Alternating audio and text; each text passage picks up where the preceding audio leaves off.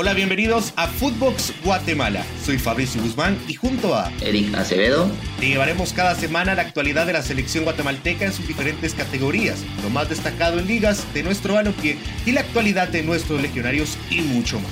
Un podcast imperdible para los amantes del fútbol chapín. ¿Qué tal amigos de Footbox Guatemala? Espero que se encuentren bien. Bienvenidos a otro episodio más en este bello y hermoso podcast. Como siempre, un placer poder estar con ustedes y también con mi estimado Eric Acevedo. ¿Qué tal Eric? ¿Cómo estás? ¿Qué tal Fabricio? Buen día, un saludo y un abrazo para vos y un saludo para todos nuestros oyentes. Hoy con la azul y blanco, los dos, vos con la blanca, yo con la azul. Bueno, pero la tuya es más moderna, ¿eh? La mía ya, la mía ya es versión viejita. Pero, pero esa es bonita, eh, para los que no, para los que no nos ven, yo cargo la camisola de la temporada 22-23 o 23-24, la que se usó para la Copa Oro, eh, color blanca, y Eric lleva la, la de la temporada 2019, cuando debuta Marini Villatoro como técnico, la de visitante. Eh, esa camisola se usó cuando le ganamos a Costa Rica 1-0, gol de Chincota. Así que estamos perfectamente de azul y blanco, Eric. Y hay que hablar del azul y blanco, porque creo yo que tenemos muchos temas de que hablar de la selección nacional. Hoy sí se acerca una semana o dos semanas de mucha actividad de selección nacional guatemalteca, Eric, porque hablamos de no solo el partido amistoso que se acaba de jugar entre Guatemala y la selección de Honduras, sino también hablamos, cómo no, de los partidos que se aproximan para la Nations League. Pero antes de esto, Eric, yo te quiero preguntar algo eh, muy interesante. ¿Cómo ves ahorita lo que se aproxima para Selección Nacional de Guatemala? Se acercan días bastante buenos para la selección porque nos jugamos parte de una clasificación a una Copa América. Bueno, primero, con demasiada expectativa, emocionados todos, eh, no digamos eh, eh, los seleccionados, la gente misma de la federación, cuerpo técnico, pues súper, súper metidos, concentrados en, en, lo importantísimo que van a ser los partidos que se vienen en los próximos días.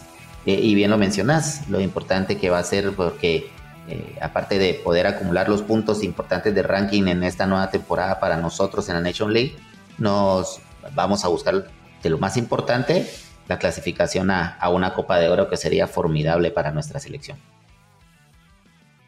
Al final de cuentas son dos torneos importantes, Eric, porque hablamos de una Copa de Oro si permanecemos en Liga de Naciones A y una Copa América si estamos dentro de las seis mejores selecciones de este certamen que es la Nations League.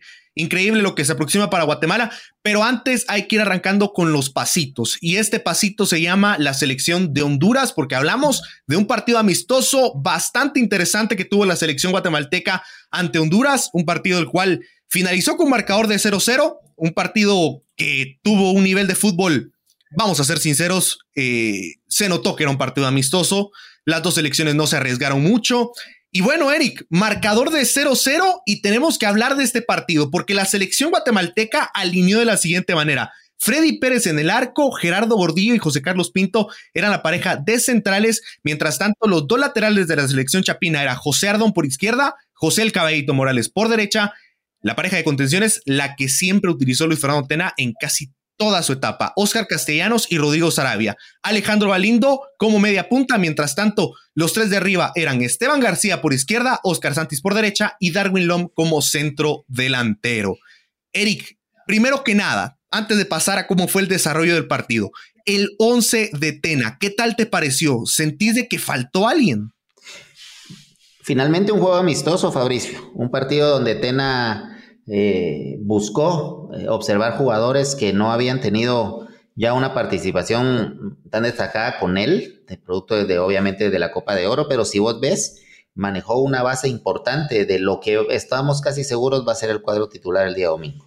Yo me, me atrevería a decirte que Freddy Pérez no va a ser el arquero titular, ahí va a jugar Nico Jain en la saga me parece que tal vez Gerardo Gordillo no va a ser el titular y va a jugar Nicolás Ayuda. José Carlos Pinto sí es el titular.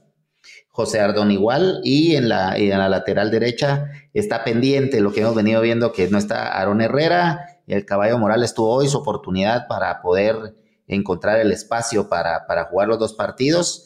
Eh, habrá que ver eh, quién será finalmente el lateral derecho. Yo sigo pensando que debería de ser el Pelón Robles, pero hoy jugó Chaco Jiménez también un rato. Yo creo que Tena lo quería ver Entonces, pero sigo pensando que el Perón Robles va a ser el lateral derecho titular y, de repente Tena por eso quería ver a los otros dos muchachos eh, para ver el desenvolvimiento. El medio campo, los tres jugadores creo que serán titulares el día domingo. Galindo, Coca Castellanos y, y Rodrigo.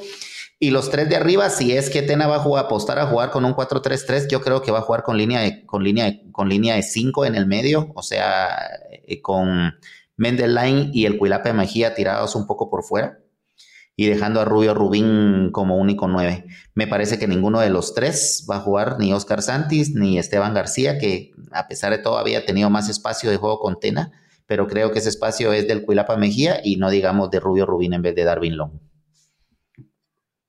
Sí, al final de cuentas, si nos damos cuenta, Guatemala jugó con un 11 que no me atrevo a decir que es una selección B, porque obviamente hay elementos de una selección A.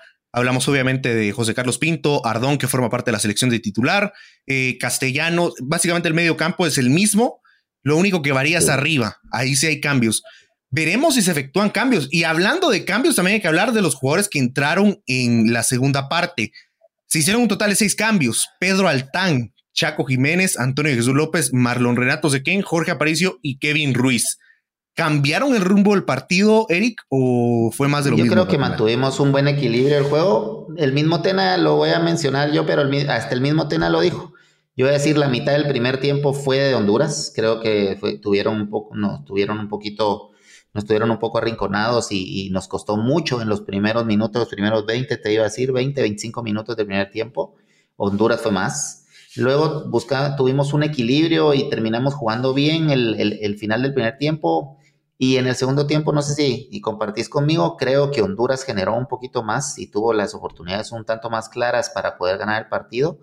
Eh, pero en general, líneas generales fue un partido parejo, donde no hubo mayor ventaja, podemos decirte un, un 5.5 contra 4.5 el, dominio de, Honduras no fue, no fue un dominio que, ciertamente pusiera en real peligro a la selección guatemalteca. ¿verdad? No sé si dominio per se, creo que, fue un partido eh, bastante trabado. La propuesta de Honduras es mucho pelotazo apostándole al físico de sus jugadores.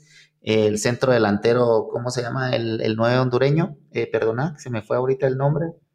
Eh, Bernuche, Es un jugador fantástico, un jugador buenísimo y buenísimo y nos puso en aprietos, pero con ese, fijo, ese físico se me, se me, se me vino a la mente de Pavón Plumer.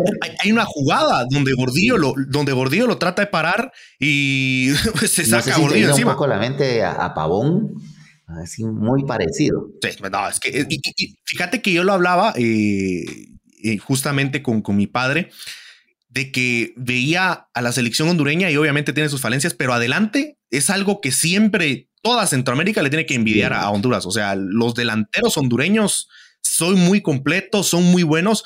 Y eso se vio reflejado en el partido. Les faltó un poco de definición, pero también Guatemala defendió bien. Y justamente eso te quiero hablar del trayecto del partido, porque mira, Guatemala defensivamente yo no lo vi mal. El problema es de que considero de que esas transiciones de medio campo hacia arriba no se efectuaron de manera correcta. No terminé de ver una conexión entre Galindo y Lom.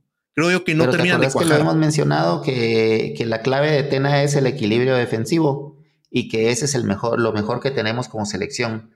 El equilibrio que tenemos con nuestras dos líneas de cuatro o de cinco, dependiendo de la propuesta, eso es lo que le da mucho equilibrio. Hacia adelante nos cuesta. Hacia adelante hay que ser evidente que nos cuesta un poco. Em, necesitamos más jugadores de buen fe. Yo no estoy diciendo que Rodríguez Sabe Castellano no lo sean, pero Creo que Pedro Altán le da un cierto refresco cuando logra entrar. Me parece que Pedro Altán es un excelente cambio, mejor que siga jugando siempre de cambio. Al igual que Sequén, que me parece que es un jugador de buen pie, que también nos da un poco de refresco. Y Aparicio, que corre todo, ¿no? Son, si te das cuenta, son los cambios de cajón de Tena en la Copa de Oro. Aparicio, Sequén y, Pedro Altán. Son los tres jugadores que siempre iban adentro. Sí, son los cambios, De cajón es porque también es importante decir que Tena la tiene clara, tiene claro lo que tiene que hacer dependiendo del rival contra el que juegue. Me atrevería a decir que vamos a jugar un tanto, mm, después vamos a entrar al análisis, pero creo que con Panamá vamos a ser un poquito, un, poquito más equilibrados. Me parece que vamos a poblar un poco más el medio campo porque entendemos que Panamá es un rival fortísimo. Por ahí contra los guanacos creo que podemos ya ser un poco más abiertos y apostarle un poco más a la ofensiva. Va a estar más libre. ¿Cómo? Y mira, yo, te, yo eso precisamente quería, quería ponerte a, pensar, porque la selección de, de, Panamá es física, tiene mucho físico, y esta selección hondureña también tiene mucho físico. Entonces yo creo que Guatemala se midió ante este rival precisamente para probar un poquito lo que va a afrontar en la Liga de Naciones ante la selección de Panamá, que sabemos que va a ser el reto difícil. O sea, la selección de, de El Salvador obviamente tiene muchas cosas que nos pueden complicar, pero creo que es más parejo ese compromiso entre El Salvador y Guatemala. Al final de cuentas, sabemos de que en los últimos duelos directos Guatemala sale ganando. Contra Panamá no. Contra Panamá no tenemos esos duelos directos ganados eh, por encima. Ahora, ¿crees que este partido contra Honduras sí es lo que necesitábamos previo a la Liga de Naciones? Yo considero que sí, porque creo que ahorita eh, creo que vimos en el primer tiempo una Guatemala llena de nervios. Yo la vi así, por eso nos dominó Honduras en los primeros 20 minutos. Luego supimos recomponernos yo creo que nos sirvió este partido para quitarnos un poquito los nervios previo a la Nations League. No sé qué opinas vos. Yo creo que, mira, sí tienes razón, pero creo que Tena más lo hizo para ver a los jugadores que quería ver. Él quería ver jugadores. Porque los jugadores que son titulares, y yo creo que el equipo ya lo tiene en la mente, eh, inclusive antes del partido de hoy. Solo buscando, en lo que hemos venido hablando, buscando al relevo de Aaron Herrera. De ahí me parece que los otros 10 jugadores está claro quiénes son los que van a jugar los jugadores que vienen de fuera, Nicolás Mayoa, Mendelay, Rubio Rubín, tienen un espacio en el 11 titular y Nicolás Jaén. Y de ahí el resto de jugadores son los que van a jugar. El buen momento del Chucho López puede poner en duda a Atena para el partido contra, contra, contra los dos rivales, pero creo que Alejandro Galindo, por un tema físico también, creo que va a ser que, el que va a terminar jugando. Yo no vería tan descabellado, y no sé qué pensás vos, que de repente Gordillo podría tomar parte del partido en vez de José Carlos Pinto por un tema de altura. Nicolás Amayo es alto, Gordillo también, el tema de la altura para los balones parados puede ser una variable que de repente Tena. No estoy diciendo que, va a ser así, pero no sería tan descabellado que Tena pudiera tomar esa decisión por un tema de, de la altura de, Gordillo, que al final sabemos que es un jugador que tiene mucha calidad y que no tiene nada que demostrar, pues que tranquilamente puede suplantar a, entre los tres pueden ocupar los espacios. Sí, y fíjate que justamente hablando de, de, yo creo que es un jugador que en este partido, tal vez en su juego de pies, no se nota tan seguro como cuando arrancó con el proceso de Tena, pero en su juego aéreo no ha cambiado. O sea, es definitivo que, que en el juego aéreo es muy sólido, muy seguro, mucho más que José Carlos Pinto, eso es evidente. Entonces, por ahí contra Panamá, que sabemos que son mucho más altos que los chapines, creo que es evidente de que va a haber eh, un cambio de seguro. Tena no por gusto usó este partido para ver, para chequear en su lista. Y creo yo que ahorita es momento de nosotros, y por supuesto a todos los que están escuchando, eh, los invito a que participen de esta dinámica, porque yo te quiero preguntar, ya para pasar al siguiente tema, vamos a terminar con el tema de Guatemala contra Honduras. Te quiero preguntar, démosle puntuaciones a cada uno de los jugadores que estuvieron en este compromiso. Eh, Freddy Pérez, ¿qué puntaje le das, le das vos? Eh, me parece que tuvo un par de buenas intervenciones, pero también tuvo un par de, eh, difíciles que, por ahí se equivocó y, bueno, tuvimos la fortuna de hacerlo ya. Morales nos salvó de una. Sí, sí, sí. Morales nos salvó de una. Y yo le doy, a Freddy le doy un 7, me parece. Sí, yo, le doy, yo le doy un 6.5.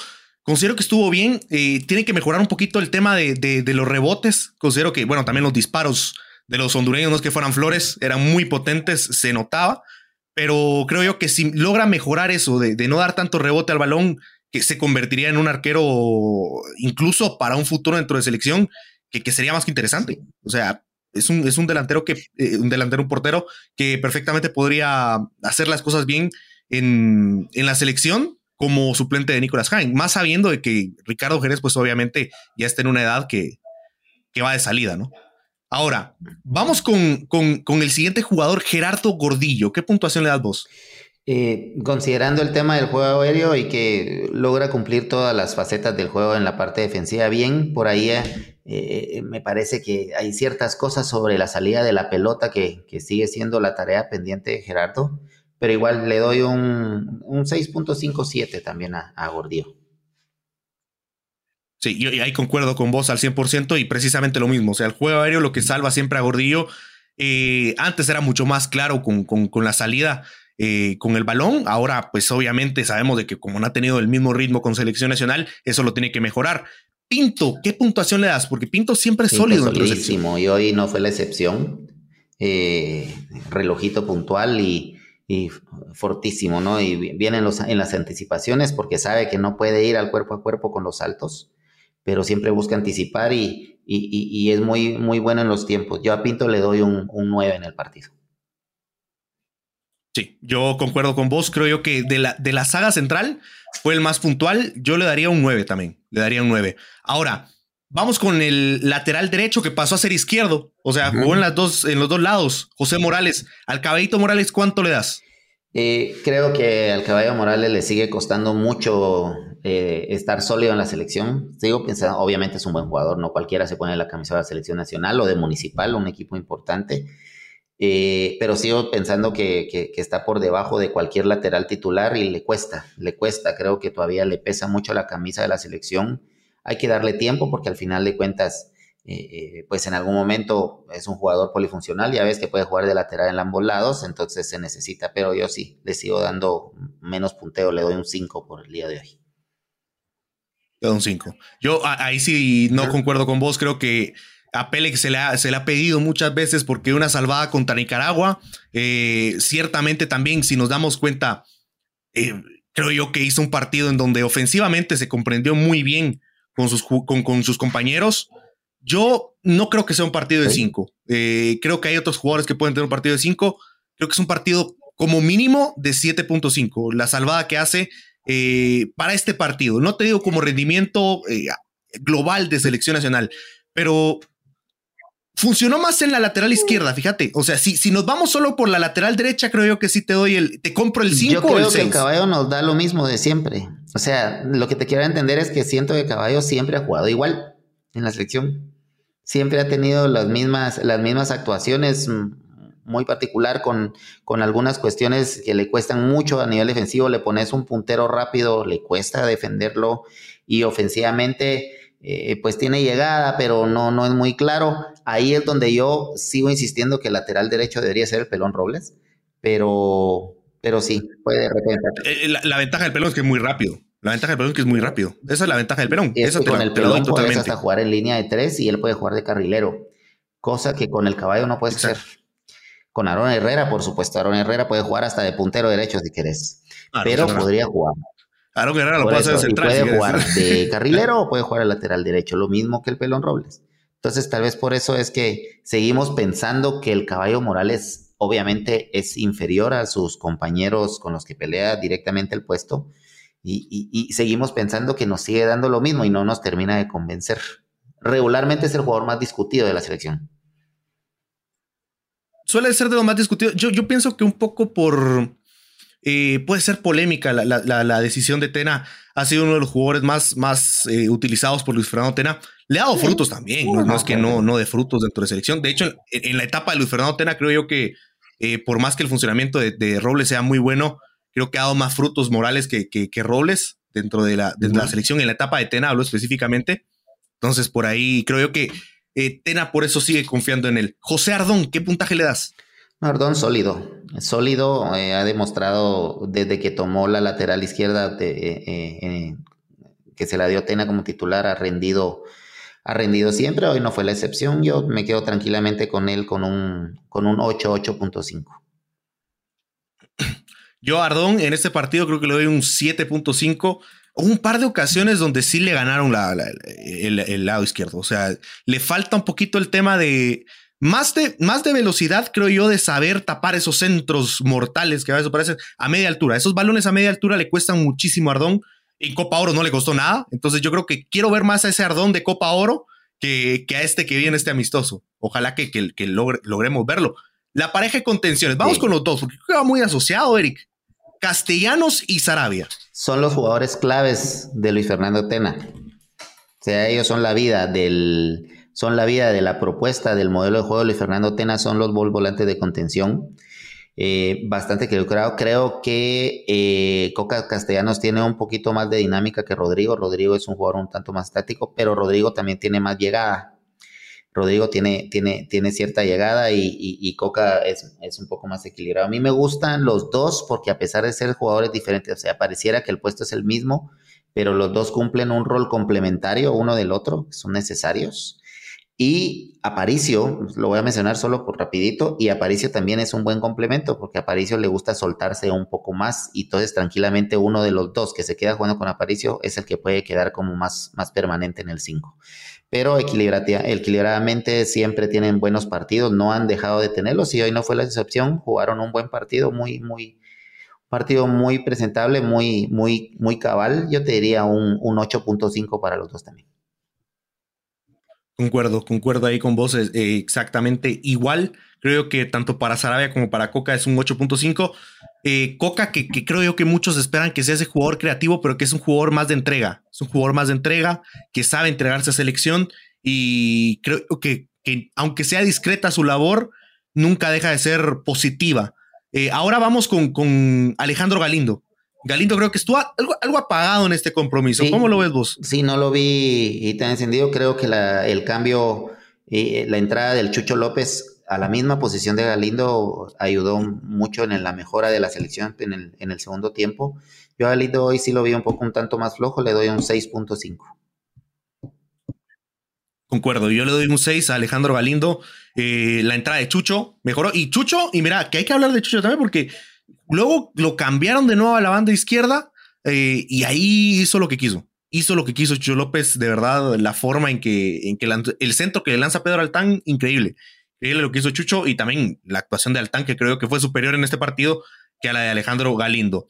Eh, a Esteban García y a Oscar Santis, ¿qué puntuación les das? Eh, creo que Santis se le nota que todavía está pendiente de volver al 100%. O sea, le va a llevar un poco más de tiempo volver a tener ritmo. Obviamente Tena lo quería tener y lo quería ver porque obviamente lo conoce, pero después de la lesión hay que darle el tiempo necesario para que se ponga tono en, los partidos de liga. Entre más jueguen con la, en cuanto, entre más juegue con su equipo, eso le va a dar los minutos necesarios para poder encontrar el ritmo, la velocidad, los timings que necesita para poder para poder participar. Eh, particularmente Santis también le doy un 6, me parece que no tuvo de sus mejores partidos, pero creo que es producto de lo que estamos hablando. Ahora Ardón, eh, perdón, eh, García me parece que también un jugador que le ha rendido a Atena, un jugador que, le rindió muy bien en la Copa de Oro, me parece que tuvo un, un partido también bastante aceptable. A él sí le doy un 7.5 también. Sí, Esteban García que en el primer tiempo casi anota un gol, o sea, estuvo a nada de anotar un golazo, se quitó un defensa eh, hondureño, muy bien lo hizo. Sí, y a Santis le afecta definitivamente el, venir saliendo de esa lesión. Eh, en Antigua va, progresando, pero por lo mismo, se trabaja semana tras semana. Entonces yo creo que es, eh, es diferente una selección que un club. Tiene que acoplarse más. Aparte la idea, y yo lo hablaba, la idea de juego ha cambiado de Tena porque antes Tena le servía más balones a los extremos. Ahora eh, procura más servir los balones al, al media punta, al centro delantero, pero acercarse más al centro, acercarse más al área. Ya no es tanto ese balón largo hacia el extremo, como, como fue el gol de Santis a República Dominicana, eh, los goles a Belice, tantos goles que se han anotado con, con balón largo que se han hecho en, el proceso de Tena. Ya ese esquema se dejó en el olvido. necesita tiempo, necesita entrenar, jugar y esperarlo. Pero Tena le tiene fe. Tena confía en él y por eso es que lo llevó al partido y lo quería ver después de la lesión inmediatamente para, para poderlo tener. Está en la lista para los partidos de la Nation League, pero creo que no va a jugar. Sí. Veremos, veremos. Ojalá que, mira, y me, encantaría que se inspirara contra Salvador. Que vamos a hablar de eso. Solo pasamos con el último jugador y rápidamente los cambios. Darwin Gregorio Lom. Yo te lo digo desde ya, te, lo adelanto, un 5.56, porque lastimosamente a Marini creo yo que lo está, lo está mal utilizando en su equipo y se ve reflejado en la selección. Sí, es un jugador con mucho sacrificio, con mucha entrega, eso no se lo podemos quitar, va al choque con los centrales constantemente, intenta pivotear para poder ayudar a sus mediocampistas, pero al final es el 9 de la selección, el 9 suplente, pues, cuando en este Rubio Rubín es Darwin Lom. Y, él debe de... Eh, de saber, lo sabe, de que todo el mundo esperan de él un poco más, porque es, es, atrás de Rubio Rubín y a veces va a tener que compartirlo con él en el espacio, dependiendo de la urgencia que pueda tener, tener en algún partido donde necesite que estén los dos nueves adentro. Pero creo que le hace falta un poco de todavía de, confianza. Creo que hasta él mismo no está muy convencido y sabe que le hace, le hace falta algo, le hace falta eh, anotar para poder tener esa autoconfianza que necesita. Como te digo, es de mucha entrega, siempre está Balcho que ayuda, presiona, presiona la salida de los centrales, o sea, no es un jugador que se rinda, eh, pero en la descarga final, a la hora de finalización o en el último pase para apoyar, siempre le hacen falta esos cinco centavos para el Quetzal, como comúnmente decimos. Pero es un buen jugador. A mí, a mí Darwin me gusta. A mí me gusta, me parece que es un buen jugador. Es un muy buen jugador. La entrega es, es, una buena, buena la, aparición y, le ha gustado a los entrenadores que lo han dirigido porque todos lo han convocado. O sea, a Marini que lo encontró y Tena también lo convoca, entonces seguramente tiene. Le hace falta anotar un su par de goles importantes para consolidarse un poco. Exacto. Nada más eso. Toda vez los consiga, creo que vamos a tener tranquilamente un buen relevo para Rubio Rubín en el momento que, no esté pleno. Y, estaba confiado porque recuerda que le había anotado a Cuba en Copa Oro, partido importante pero esa, esa misma poca continuidad que le dio después a Marina y Shela, creo que es lo que le ha venido afectando. Vamos rápido, esto es, dame solo los números, dame solo el puntaje para pasar al siguiente punto. Pedro Altán, puntaje. También a Altán le doy 8.5, llegando, sobando el 9. Concuerdo, concuerdo con vos. Chaco Jiménez. El Chaco me parece que un partido aceptable. Tenía ratos de no jugar en la selección. Y y se le vio reflejado también que, estaba, vamos a decir, perdió la costumbre de los partidos, de los partidos de estos niveles. Eh, le doy un, le doy un 6, 6.5. Sí, concuerdo. Chucho López. A Chucho lo vi bien. Eh, vos decís que lo hizo bien por izquierda, también comparto, pero sigo pensando el Chucho, eh, yo, yo esperaría que fuera un poco más interior del lado derecho y, y, enganchar hacia adentro. Creo que ahí tiene muchas posibilidades el Chucho de poder hacer más daño.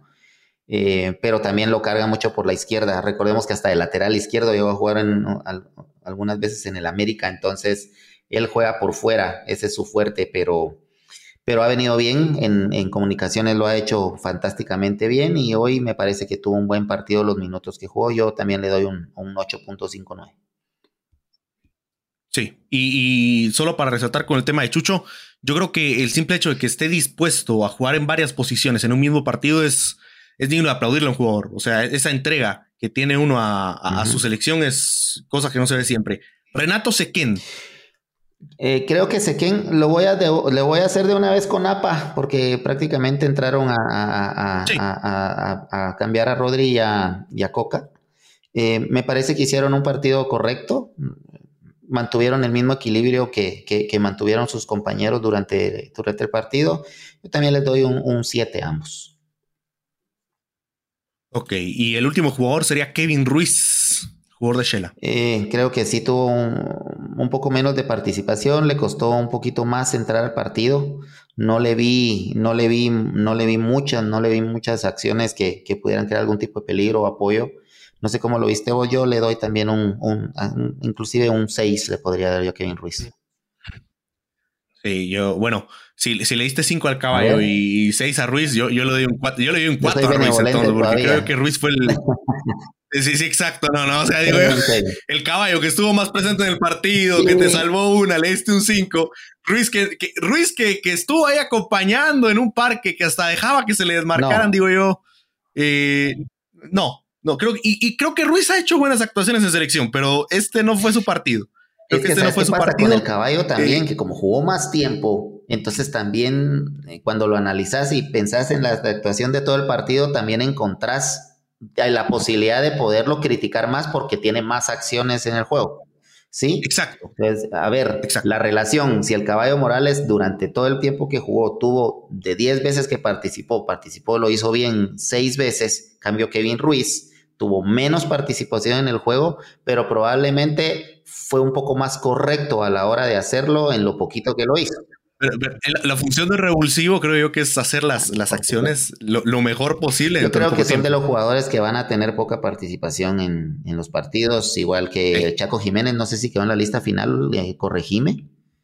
Ok. Sí, sí ah, ahorita vamos, de hecho, eso vamos a ver. Pero eh, adelantando un poco, yo creo que Kevin Ruiz, el Chaco, eh, de los cambios de hoy son jugadores que van a tener poca participación. Me atrevería a decirte que el Caballo Morales a menos que Tena lo confirme siendo lateral, eh, si no, también va a estar en la banca en ambos partidos. Y de ahí, yo creo que, sí Santis. Yo creo que sí juega. ¿eh? Me parece que Santis va a tener poca participación. Me parece también que, que García va a jugar un poco más y Darwin Love va a depender también de la actuación de Rubio Rubín. Yo creo que, yo creo que con, el tema de lateral, creo que yo creo que se va a quedar con Morales Tena, eh, ya sea por el nivel o por similar, pero por la principal razón de que Robles viene con una lesión en el ojo. Eh, eh, Jiménez viene de no jugar. Herrera está lesionado, Pele pues no lo convocó, ya está confirmadísimo también. Entonces yo creo que Morales va a ser, tiene, considero que tiene dentro de Municipal ha jugado más que Steven Robles que pues al final de cuentas, eh, por ahí un Santis creo que me haría dudar. A lo mejor. que en el, post anterior, el, post de la semana pasada, hablamos de la lateral izquierdo. Hoy me confirma José Ardón que es un buen jugador, es correcto, pero sigo pensando que nos hace falta algo más, un poquito más. Sí, uno más explosivo, sentidos. Es que, es que esa explosión, esa, esos laterales que, lleguen y que, te propongan algo arriba, que y luego bajen, sean rápidos. Y ojo, Mauricio, que el hecho de que no estará una Herrera también nos debilita en las, en las dos laterales. Nos debilita. Sí, porque van a ser proposiciones más defensivas. No, no te van a ayudar mucho en más, Nos debilita ambos lados. O sea, José Ardón es el lateral izquierdo titular hoy. Voy a, decir una frase incorrecta tal vez, pero creo que José Ardón es hoy el lateral izquierdo titular porque creo que no hay otro.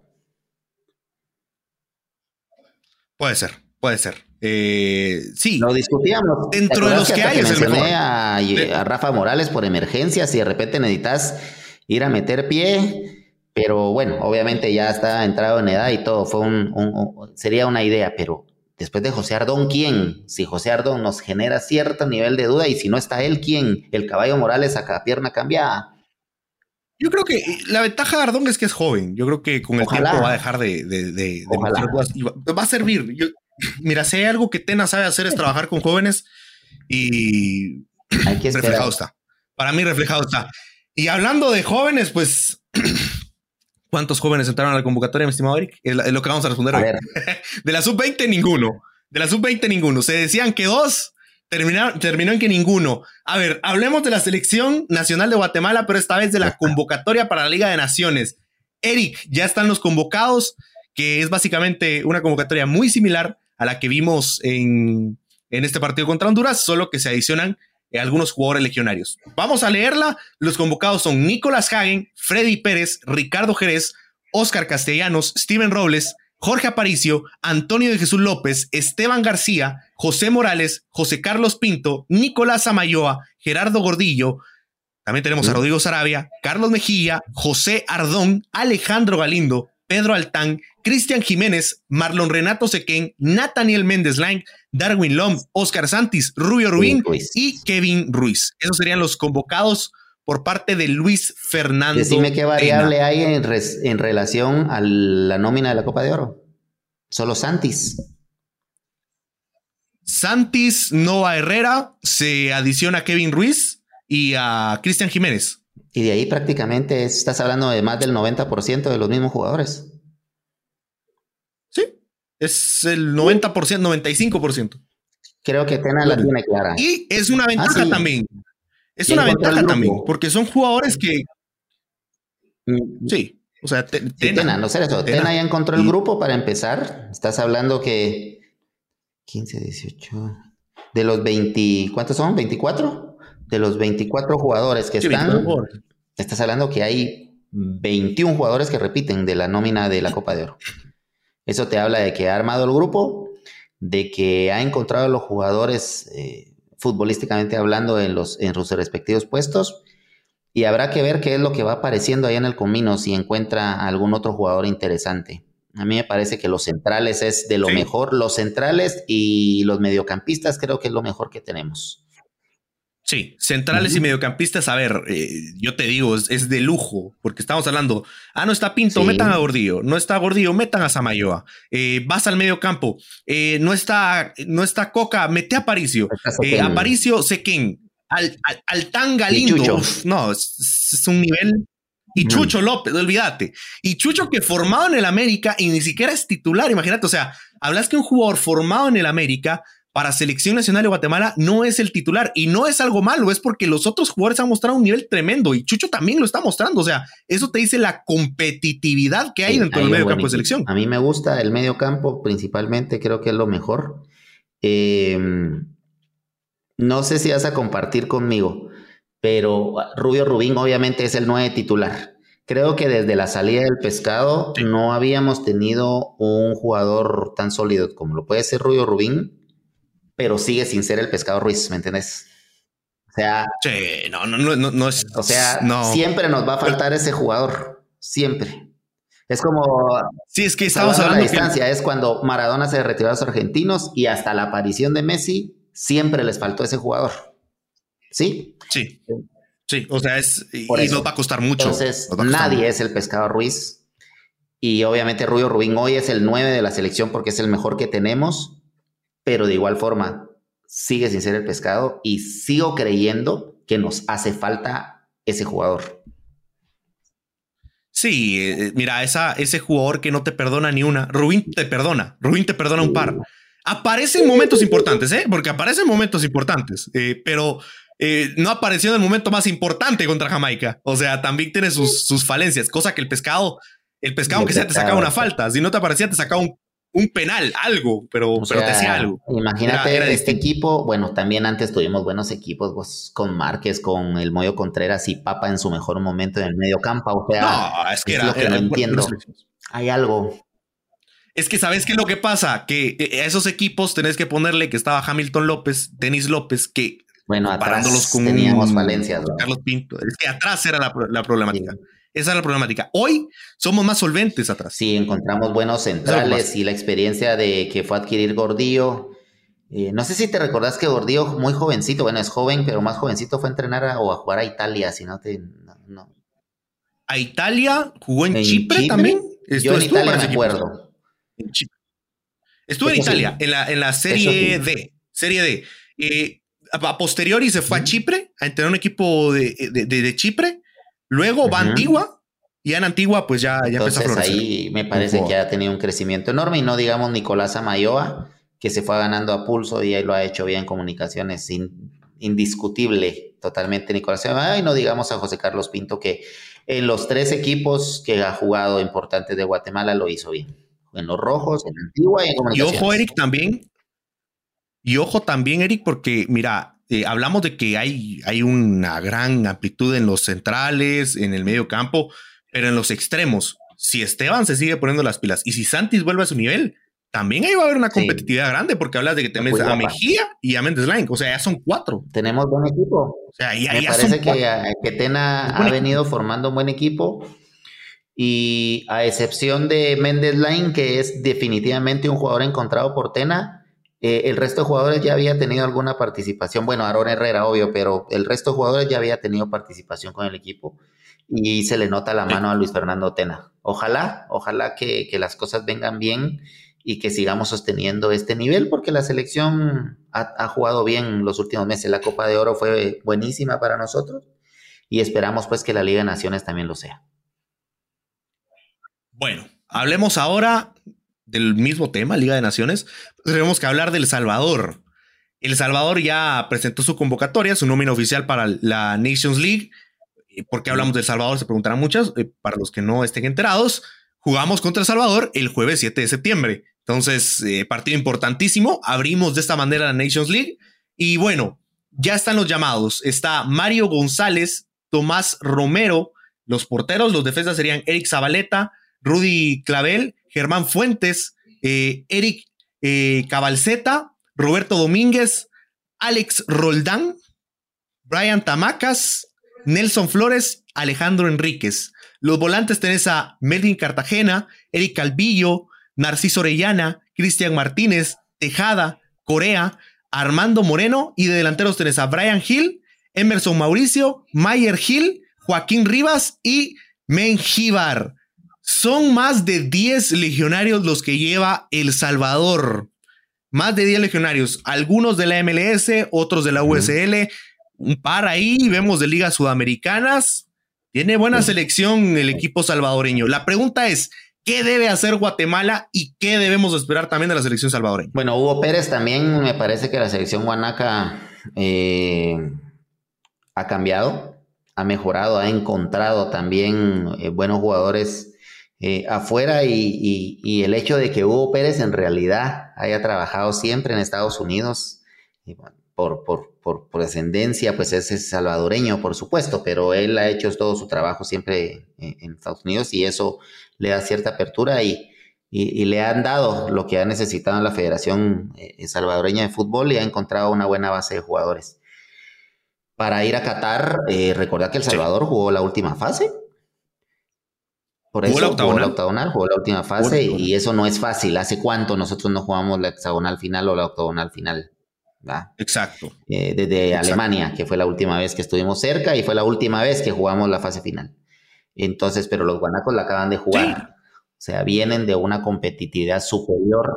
Tienen experiencia. Vienen de una subcompetitividad, al menos con la selección, hace un poquito más de año y medio pero que traen esa base de jugadores que seguramente está mucho más fortalecida ahora. O sea, hay que darle también el, beneficio al, equipo salvadoreño porque me parece que va a ser un buen rival. Históricamente somos superiores, hemos sido mejores que ellos. Pero eso es lo bonito del deporte, que va evolucionando y las selecciones van mejorando y cuando empiezan a encontrar jugadores importantes, principalmente que juegan afuera, eh, les, da otro, les da otro peso a este tipo de selecciones. De hecho, Mauricio Cienfuegos, eh, leyenda del fútbol salvadoreño, mencionó de que Guatemala tiene casi de hijo a la selección de, El Salvador.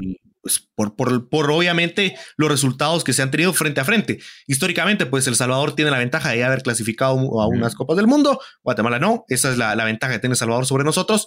Y obviamente la experiencia que tiene ahorita este grupo de, de la selección de Salvador es superior a la que ha tenido Guatemala. Yo creo que lo que Guatemala debe de hacer para este partido es primero aprovechar eh, la localía. Eso es lo, fundamental. Lo único que me preocupa, Eric, es el tema de Méndez Lang, porque no sé si viste que a él le costó mucho, mucho, mucho adaptarse a la altura de acá de Guatemala. O sea, en sus primeros centros le costó, él mismo lo mencionó. Ojalá que para este partido esté, porque como ha ido jugando, dando asistencias, eh, anotando goles en la pretemporada, eh, ya incluso en torneo oficial, yo creo que el equipo guatemalteco puede servirle demasiado un jugador como Méndez Lang para este partido y también el aprovechar mucho a sus extremos. Por ahí tiene que ser la clave de Luis Fernando Tena. Como te digo, de repente contra los, contra los salvadoreños vamos a tener un equipo más, un tanto más ofensivo con el Cuilapa Mejía. Yo me atrevería a decirte que es el Cuilapa, el, el, extremo por izquierda, eh, por izquierda y Méndez Lang por derecha. Yo creo que ellos van a ser los dos titulares. Sí con Alejandro Galindo un poco más suelto en el medio campo y Rubio Rubín. Creo que por ahí va a pasar el juego.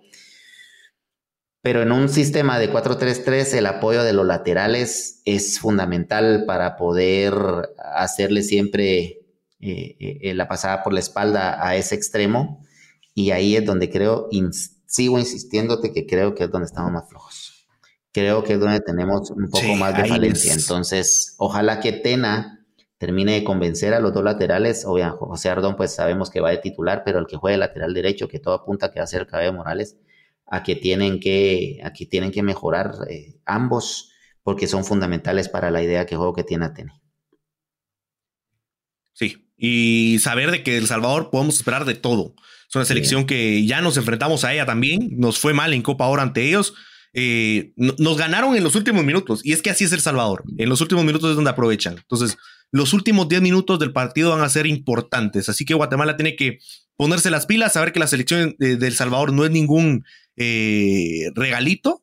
Va a llegar a, Guatemala, va a venir a Guatemala a proponer lo mejor posible. No veía yo una selección salvadoreña con tan buen pie. Acuérdate que el fútbol guanaco siempre ha sido de mucho meter y correr y, de, mucho riñón. Históricamente así es como ha jugado el guanaco pero esta selección tiene más juego, juega, juega más, busca más eh, la posesión de la pelota, pero es producto de varias cosas, jugadores jugando en otras ligas, eh, con otra idea, con otra crianza y un entrenador que le gusta un juego mucho más vistoso. Eso es fundamental para los guanacos. Ahora, vamos con el otro rival que habrás visto videos cuando fue seleccionado Gringo, pero así era. Sí, Hugo Pérez. Buen, jugador. Buen jugador, Hugo Pérez. Hugo Pérez, buen jugador. Para la selección de Estados Unidos. 90. Sí, Italia 90, ya Estados Unidos ya no jugó, pero Italia 90 jugó Hugo Pérez, el Mundial de Estados de, Italia 90. Y comparativamente, no, Hugo Pérez los guanacos, a pesar de haber tenido jugadores de buen pie como Mauricio Cienfuegos, como Memo Rivera, siempre terminó caracterizándose por correr y meter y, nunca terminó de, ensamblar a su selección. Estás hablando de, del Salvador salió el mágico González. Estás hablando de un. Pues se me pasó.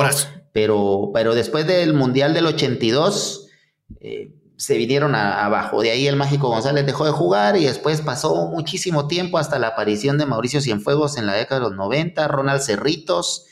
Eh, y ya un poquito más para acá, Memo Rivera, Ignacio Díaz, eh, Raúl Ignacio Díaz Arce y Luis Oscar Lazo, y de ahí para de contar, o sea, ha sido bien, bien a cuentagotas lo del Salvador, pero ahora me parece que sí tienen algo más. Encontraron un buen grupo de jugadores y, como te digo, un entrenador que no es criado en la base del, del fútbol salvadoreño, sino viene de afuera. Exacto. Con otra filosofía, con otra filosofía que a Guatemala le ha sido muy complicada vencer. Se le ha hecho esquiva.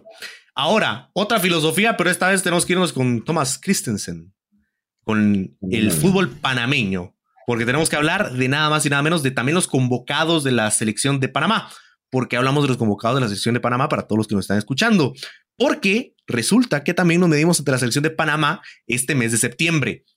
Convocados, 21 legionarios ha convocado la selección de Panamá para el partido ante Guatemala. La lista. Orlando Mosquera, que juega en Venezuela. Luis Mejía, que juega en Uruguay. Samundio, que juega en el Maratón de Honduras. Anderson, que juega en Costa Rica. Escobar, que juega en Costa Rica. Andrade, que juega en Australia. Yo creo que es Australia o es Austria. Austria, ¿verdad? Austria, Austria, Austria. Eh, sí, Austria, Austria. José Córdoba, que juega en Bulgaria. Davis que juega en Estados Unidos, Valencia que juega en Estados Unidos, Eslovaquia, ahí juega Slovan, en el Don Bratislava juega Beckham, eh, Blackham, perdón. Eh, también tenemos a Iván Anderson que juega en el Monagas de Venezuela, a Yanis que juega en Costa Rica, Martínez que juega en Panamá, que es el único, eh, de, uno de los pocos que juega en Panamá. Tenés a Welch.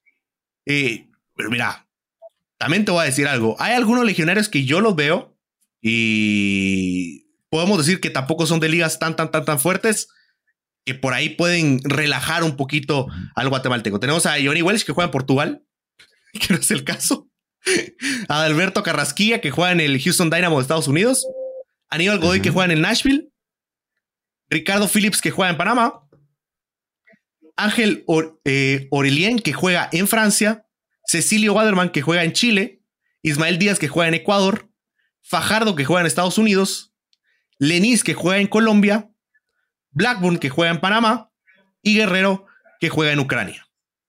Esa es la lista de convocados.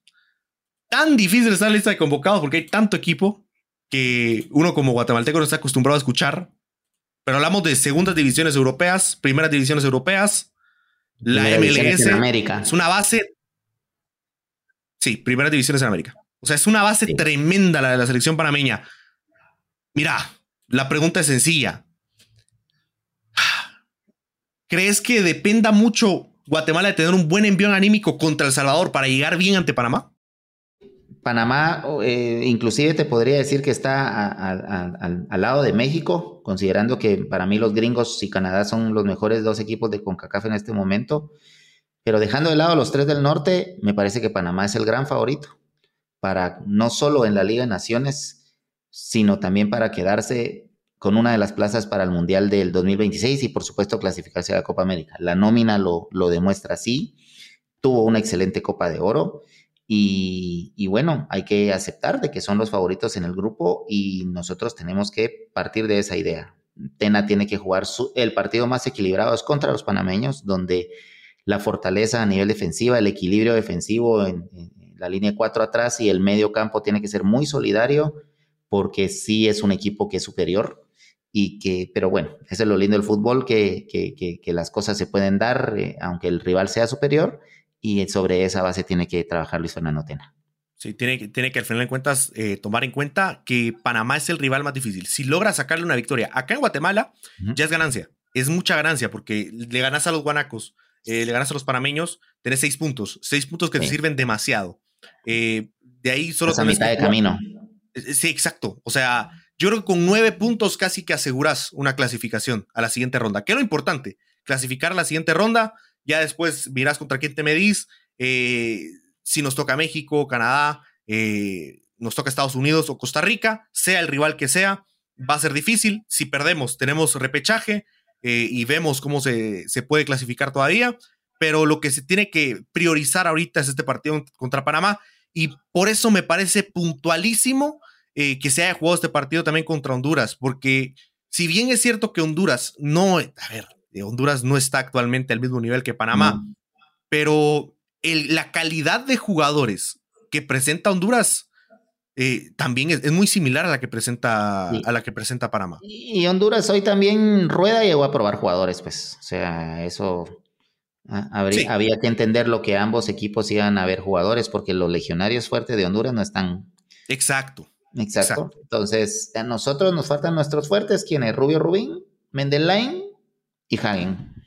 Exacto. y de ahí están todos. Y de ahí están todos. O sea, nuestra selección, esto es lo que tenemos, que estamos Samayoa también, Samayoa. Bueno, Nico, estamos hablando de que esta es nuestra selección, es lo que tenemos, eh, pero los hondureños no. Los hondureños tienen una buena cantidad de jugadores que les hace falta y con Panamá nos vamos a enfrentar igual con, con jugadores. La, ventaja que creo que tiene Guatemala es que tiene un técnico que sabe eh, jugar este tipo de torneos. Lo sabe jugar perfectamente. Sí, Tena tiene todo el oficio del mundo. Champions, o sea, tantos torneos que ha jugado Tena eh, que ha disputado tanto como jugador como entrenador. Entonces yo creo que esa es la experiencia, lo que nos va a servir.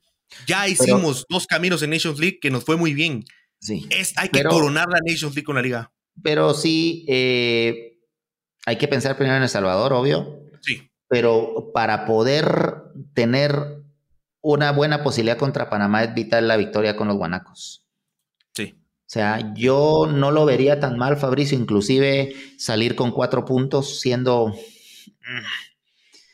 Yo que, a diferencia tuya, yo soy un poquito más, o sea, ilusionado y todo, como guatemalteco, sí, pero sigo, sigo creyendo que nos hace falta. Salir con cuatro puntos no estaría mal para mí. No, no, no, mira, rescatar puntos con Panamá, no perder puntos. O sea, el, simple hecho de no salir en ceros con Panamá es una gran ventaja porque salís, le ganas al Salvador, eh, empatás con Panamá, empatás con Panamá, son cinco puntos, ganás allá eh, en Trinidad y Tobago, que Trinidad y Tobago no viene muy bien, estás haciendo un total de, ocho puntos. Pero siempre en selecciones las del Caribe, lo que cómo se nos complica. Pues, ocho puntos, ocho puntos sería lo, que podría sacar Guatemala. ahí tenemos y con ocho puntos puede, puede, puede pasar Guatemala. Ya avanzaste, ¿va? Ya con eso hiciste bastante. Habrá que ver qué pasa con Guatemala. Tampoco creo que, a ver, el partido que hubo contra Panamá, este amistoso, tampoco fue un nivel apabullante el que, el que tuvo superior la selección panameña. Nos ganaron el partido. Guatemala tampoco jugó con selección titular. Panamá estoy clarísimo que casi que juega con una sub-23. Tampoco jugó con una sub-23, pero sí en su mayoría eran jugadores muy jóvenes.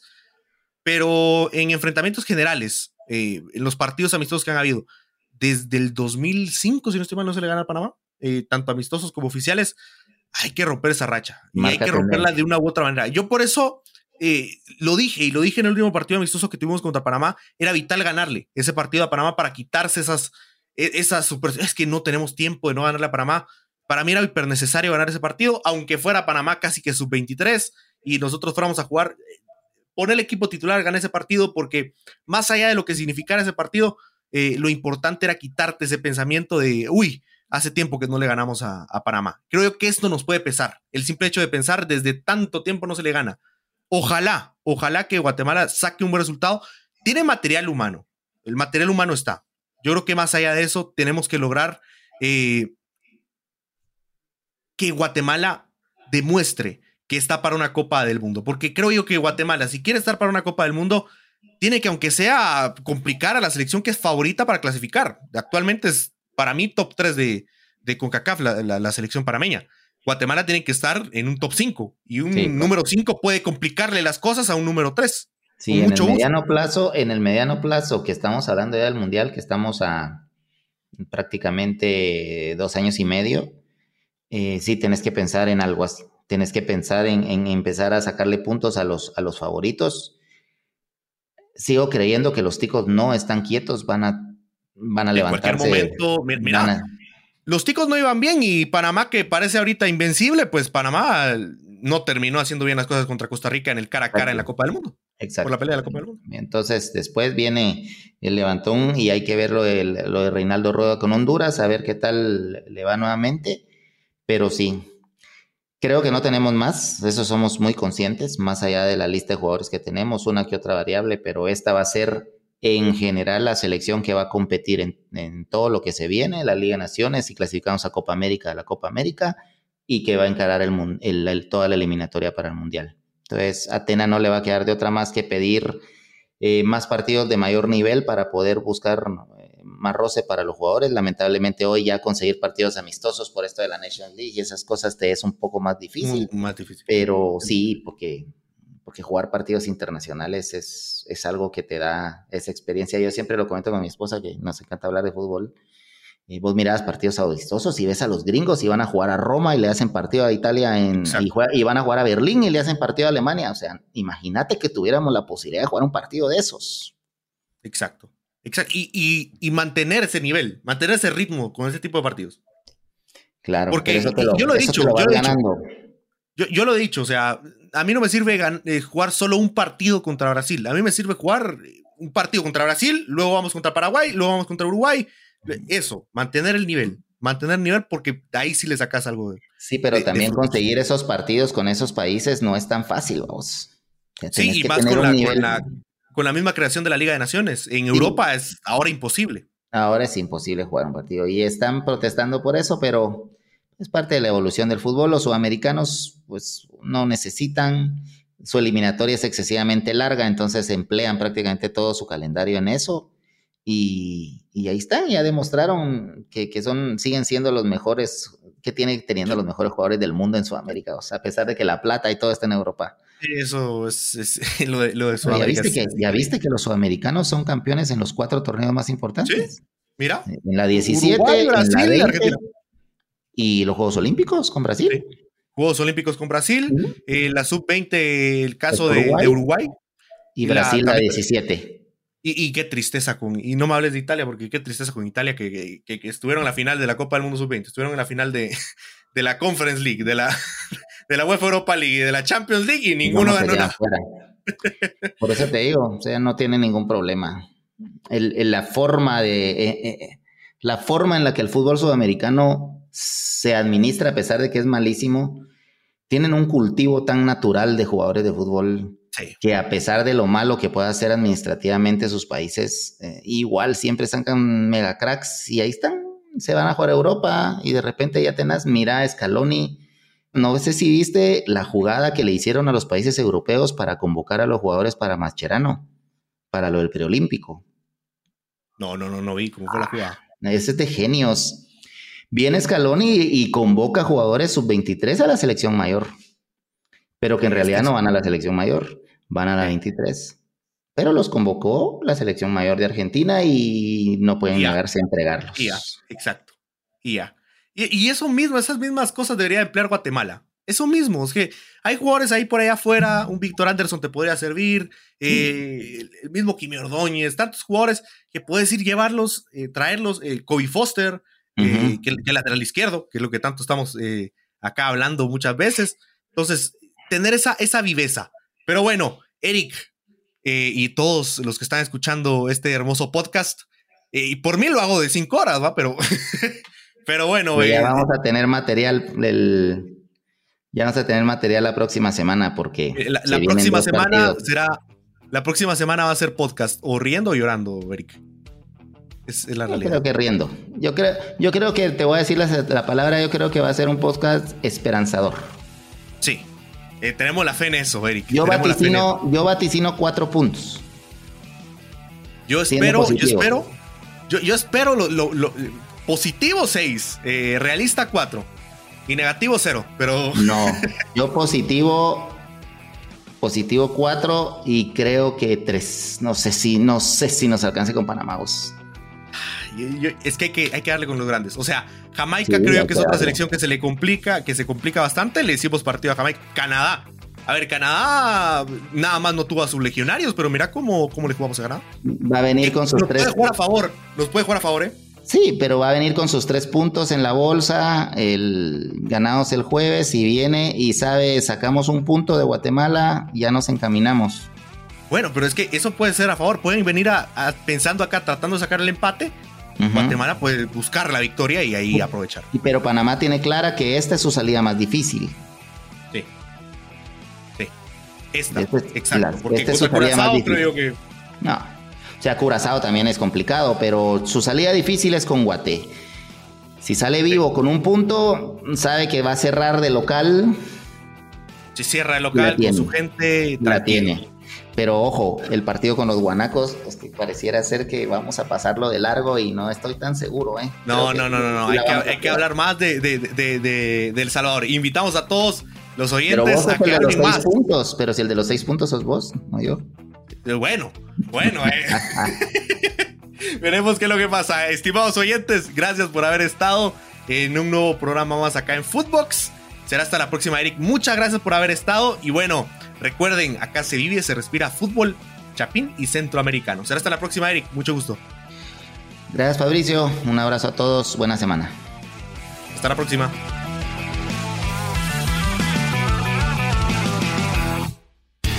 Esto fue Footbox Guatemala con Fabricio Guzmán y Eric Acevedo. Un podcast dedicado a todo el fútbol guatemalteco. Un lugar en donde cada episodio palpitarás el presente del equipo de todos, nuestras ligas, el caminar de nuestros legionarios y todo lo que necesitas saber para empezar con la semana con el corazón en azul y blanco.